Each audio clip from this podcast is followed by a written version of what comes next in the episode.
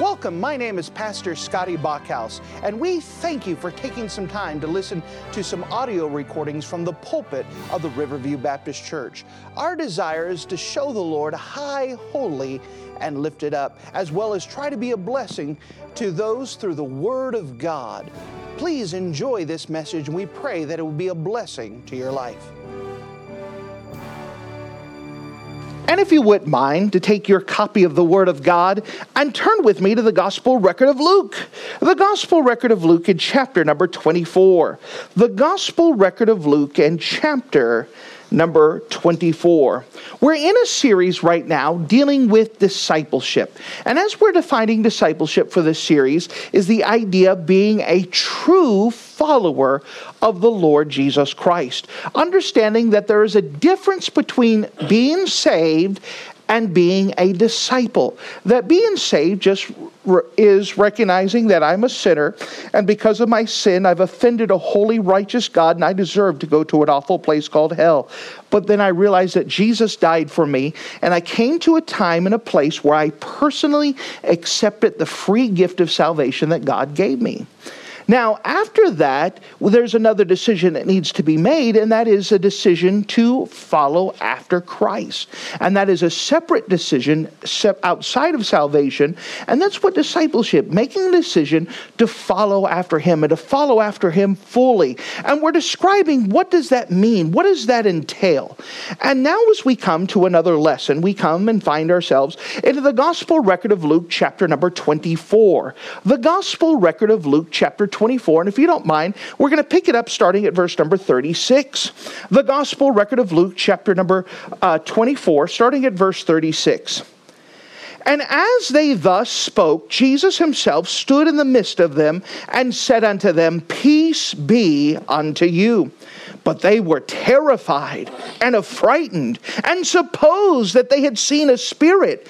And he said unto them, Why are ye troubled? And why do thoughts arise in your hearts? Behold my hands and my feet, that it is I myself. Handle me and see, for a spirit hath not flesh and bones, as ye see me have. And when he had thus spoken, he showed them his hands and his feet. And while they yet believed not for joy and wondered, he said unto them, Have ye here any meat? And they gave him a piece of meat and broiled fish and of a honeycomb. And he took it and did eat before them. And he said unto them, These are the words which I spake unto you while I was yet with you all things must be fulfilled, which are written in the law of Moses and in the prophets and in the Psalms concerning me. Then opened he their understanding that they may understand the scriptures. And he said unto them, Be, Thus it is written, and thus it behooved Christ to suffer and to rise from the dead the third day that the repentance and remission of sins should be preached in his name among all nations, beginning at Jerusalem. And ye are witnesses of these things. And if you're in the habit of marking things in your Bible, would you mark a phrase that we find here in the Gospel record of Luke in chapter 24?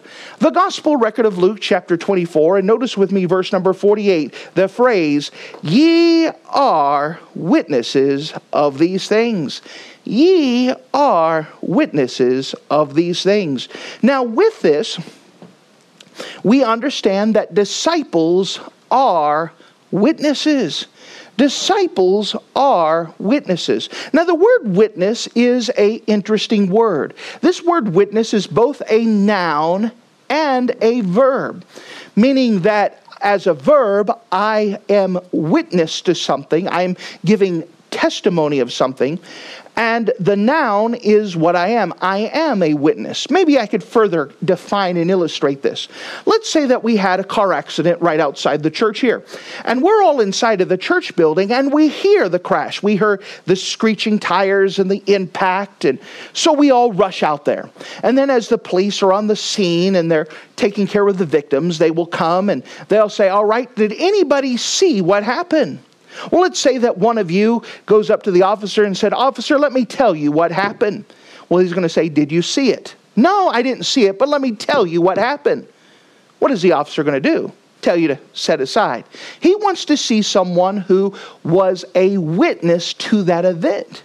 We understand that the noun must precede the verb. What do I mean by that? You must be a witness in order for you to witness.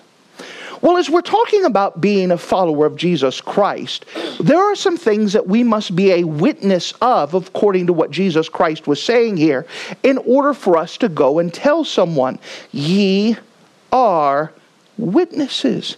Now, in this passage, Jesus Christ is just arisen from the grave. And the disciples are having a hard time believing this. Even though Jesus had told them over and over, I'm going to die, and on the third day I'm going to rise again. They did not believe him. And now, as he is risen again, they're still having a hard time believing. In fact, notice with me, if you don't mind, in verse number 41. Ah, verse 37. So, verse 36, Jesus Christ comes in, verse 37. But they were terrified and affrighted, supposing that they had seen a spirit. Jesus then talks to them, Why are you troubled? Behold, my hands and my feet. Verse 41. And while they yet believed not for joy and wondered. So, here, even when they're seeing Jesus, they're still having a hard time believing that the guy who just died on the cross in a cruel way is here before us. And here the Bible's implying that they should believe for joy, meaning, yay, God answered his prayer. Yes, Jesus is here. Instead, they're, is this true? Is what's going on? And so Jesus actually takes some time to eat with them. Some people would say, why is this important? Why did Jesus eat with them? Because it would leave evidence. He ate fish. There's some bones left over. Hey, was Jesus really here? Yes. Look, there was evidence. Someone ate this. Hey, here's a piece of honeycomb. There's some teeth marks into it. There's evidence.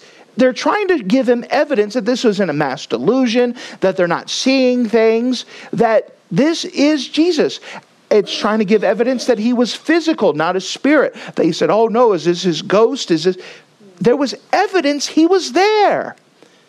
There was proof of this and they are witnesses that Jesus is alive and well. Now, with this, we tell what we know to someone that we don't know.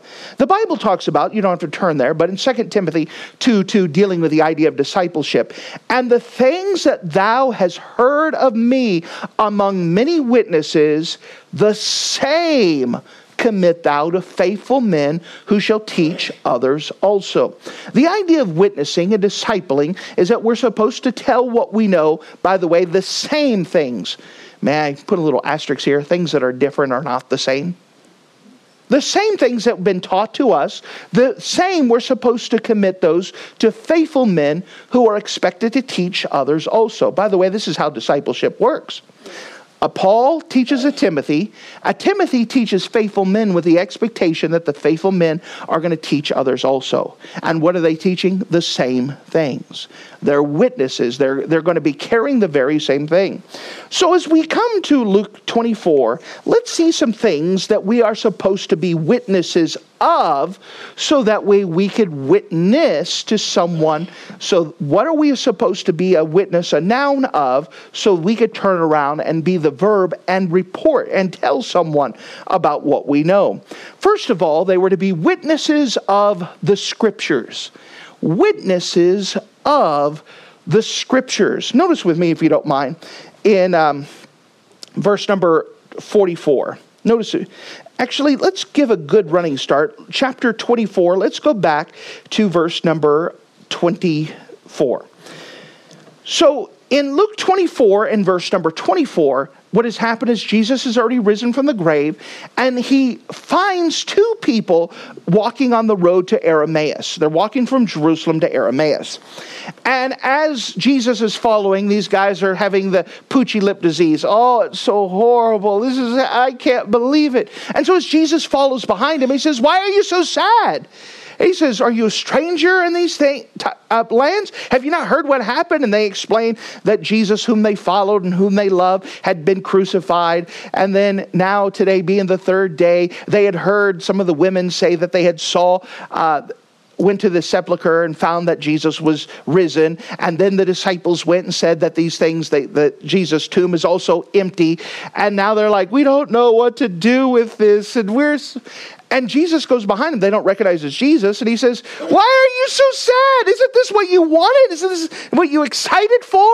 And uh, notice in verse 24 and certain of them which were with us went to the sepulchre and found it even so as the women had said, but him they saw not. Then he, Jesus, said to them, the two people walking the road to Emmaus, O fools and slow of heart to believe all that the prophets have spoken. Ought not Christ to have suffered these things and to enter into his glory. And beginning at Moses and all the prophets, he, Jesus, expounded to, to them all the script, all the scriptures, the things concerning himself, Jesus.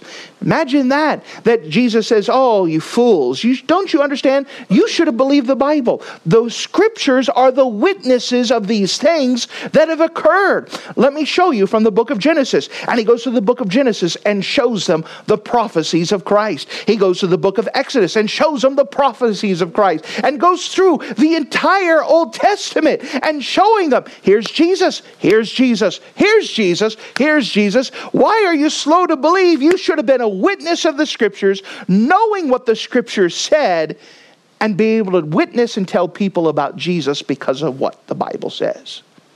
Now we fast forward later on that night. The two people come to uh, from the road to Emmaus, they go back to the people in the upper room and says, "Hey, guess what? We were on the road. Jesus was talking with us, and he was opening the scriptures."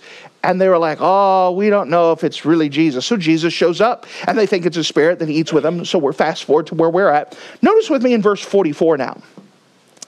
And he, Jesus, said unto them, all the disciples that are in that upper room, These are the words which I spake unto you while I was yet with you, that all things must be fulfilled which were written in the law of Moses and in the prophets and in the Psalms concerning me. Now remember, the Hebrew Bible, the, our Old Testament, their Bible is divided up into three sections.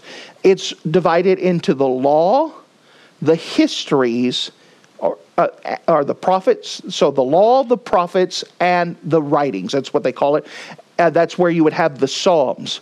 So here, Jesus is saying, listen, in all parts of your Bible, there's me, Jesus. You should have known your Bible. You should have been a witness of what your Bible said so you could tell other people. Verse 25 or 45.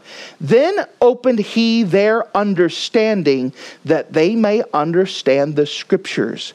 And then it goes on and talks about that we're supposed to be witnesses we understand that the Bible is our first stop to witness to someone. The Bible is the thing that speaks of eternal life, of salvation. We don't know of anything of Jesus or God outside of the Bible. Yet, so many people think they could attempt to witness without being a witness of what the Bible said. We must have the Bible. This is the first thing we must be a witness on. By the way, you can't stand on promises if you don't know what they are. You have to know what the Bible says in order to explain to someone what the Bible says. You have the noun has to precede the verb. You have to know the scriptures to tell someone the scriptures. There's no other way to draw someone to the Lord outside of the scriptures. People cannot be saved outside of the scriptures. We must have the scriptures inside of us, memorized, put into us, know the scriptures to be a witness of these things. How am I supposed to tell someone about scriptures or about Jesus? Not from my feelings, not from my thoughts, not from my opinions. I'm supposed to take them to the Word of God and give them that foundation. This is what the Bible says about Jesus. This is what the Bible has to say about eternal life. This is what the Bible has to say about heaven and about hell. You understand that when we work with people, we're not trying to say, I want you to believe what I believe. We want them to believe what the scriptures have to say. We tie them to the scriptures. We are witnesses of these things. We are to hide the Word of God in our heart, to depend upon it, to know what the Bible says, so we can witness to someone else about what the Scriptures say. So when we're talking about we are witnesses, the first thing that we are is that we're witnesses of the Scripture. Notice there's a second thing as we understand what are we supposed to be a witness of, verse 46. And he said unto them, Thus it is written, and thus it behooved Christ to suffer and to rise again the third day. What are we witnesses of? We're witnessing witnesses of the suffering of Christ. What does that mean? That we know that he bled and died for our sins, was buried and rose again. That we found out what the Bible had to say about having salvation and we obeyed it and it worked. That we're able to say, listen, I know that it's real and the Bible says it's real, but I put it into practice. I accepted that free gift and Jesus lives within me. I have proof, evidence of Christ living in me. I know of the suffers. It worked. I don't deserve to go to heaven. I deserve to go to hell. I owed God a great punishment. But Jesus paid the price for me. And I remember where I was at when I bowed my head and I accepted Christ. And He's made me a different person. I'm not a perfect person, but I'm a different person because of what He's done for me. They can't take away that personal testimony that you found what the scripture said, obeyed it, and it worked. Do you have that testimony? You must be a witness before you could go witnessing. Do you know for sure for yourself that you have accepted that free gift that God has offered to you, that you've accepted it, and it's made a change in your life? You said, What do you mean by a change? Well, if you're going to put something as big as God and put it in something as small as my heart, there's going to be some changes. There's going to be something that's different. Remember, being different is not the goal, following God is the goal. Being different is a byproduct, but is an evidence that God has done something. There should be some change, spiritual change, because you're made into a new creature. Behold, all things have passed away, the old things have become new. Things are different now. Something happened to me when I gave my life to Jesus. Things I loved before have passed away. Things I love far more have come to stay. Things are different now. Something happened to me when I gave my life to Jesus. There should be something different. And that I am a witness, let me tell you what God has done for me. Remember that when we talk about witnessing, we teach our folks that your testimony should be in three parts what your life was like before you came to know the Lord, how you came to know the Lord, and what your life was like after you came to know the Lord. What do I mean by that? Well, we're not bragging about sin when we're talking about life, but we're talking about that our life, that there was something missing. Maybe you um, were afraid of death. Maybe you were afraid of going to sleep, not knowing what would happen when you wake up. Maybe there was an idea of uh, such a deep loneliness. There was all kinds of ways that you could describe it. This is what my life was like. But then someone opened the Bible, showed me from the Bible, told me from the Bible, gave me a tract that had Bible verses, something with the Bible. But they showed you the truth about Jesus Christ, and you accepted the truth for yourself. And then, what? How is your life different now? What is different? There should be something different about your life when you accept Christ as your Savior. If there's something, if your life is not different, there's something wrong because it doesn't match up with the Bible. There should be some. And we try to teach our people how to give a testimony using those three parts so that way you don't get crazy stuff floating around in testimonies. We want to explain and bring them to the place of the Bible. But then this, so we're witnessing of the sufferers of Christ. There's one more. We are witnesses of his salvation. Notice verse 47. And that repentance and remission of sins should be preached in his name among all nations, beginning at Jerusalem. And ye are witnesses of these things. Now that we've experienced it, we can tell others what happened to us. That there was a time where we accept it for ourselves. Now that we are the noun, now we could be the verb. We can go witnessing and tell someone what happened to me. Tell them our story of what, ex- what Christ has done. People are living in darkness. They're lost in their sins. They're without hope, without God. The only people that can help these people are people who have the light, who have accepted the promise, and now we're telling them what happened to us. We're not we're not trying to tell them what we read in a textbook. We're not trying to tell them about some theory. We're saying, we found out what the Bible said, we believed it, and it worked, and you can accept it too. That the noun has to come before the verb. But once we are the noun, we are to be the witness. We are to tell other people.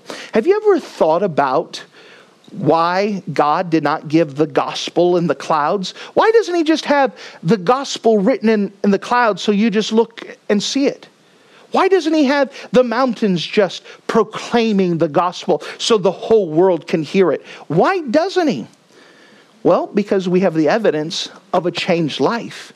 We have proof in ourselves that if we've accepted the promises, God has done something different in us. And because of that, we can tell someone else listen, we found what the scripture said, we obeyed it, and it worked, and my life is different and now your life can be different. We have the testimony. That's something the clouds cannot do. They cannot have a changed life. The rocks don't have an evidence of a changed life. We, sinful, awful humans who at one time shook our fist at God, said, Leave me alone, stay out of my life. Now we're going to church. Now we want to follow God. Now we're reading our Bible. What made the difference?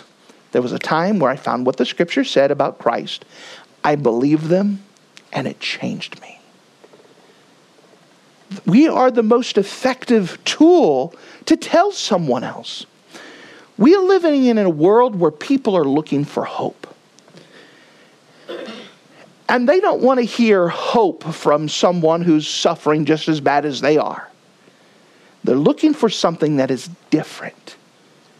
And when God makes a change in our life, they're looking for something that works, something that's different, not working something that's just one change to, or one awful thing to an awful thing. Are you forgiven of your sins? People need to hear that they could be forgiven of their sins. Do you have a hope that you didn't have before? People are looking for a hope that they never had before. Do you have a changed life? People are begging for their lives to change and get rid of their things. This is what we're speaking about here that we are witnesses, that the noun has to precede the verb. We have to be a witness of these things so we can go tell someone else what Christ has done for us. Thank you for listening to this audio message. This is Pastor Scotty Bachhaus, and I encourage you to take this information that you just received and make a specific decision to follow after the Lord. If you don't know Jesus Christ as your Savior, let me beg you to take the time to receive Jesus Christ for the forgiveness of your sins. If you are saved, I encourage you to make a decision in your life to help you get closer with the Lord. If there's anything specific we can do to be a blessing or to pray for you, we encourage you. Look us up on the internet at riverviewbc.com. Once again, that's riverviewbc.com. Or if you would prefer to call us, you can give us a call at area code 920 530 6308. Once again, that number is 920 530 6308. If there's anything we can do to be a blessing or an encouragement to you, please let us know. We would love to make ourselves available. Thank you.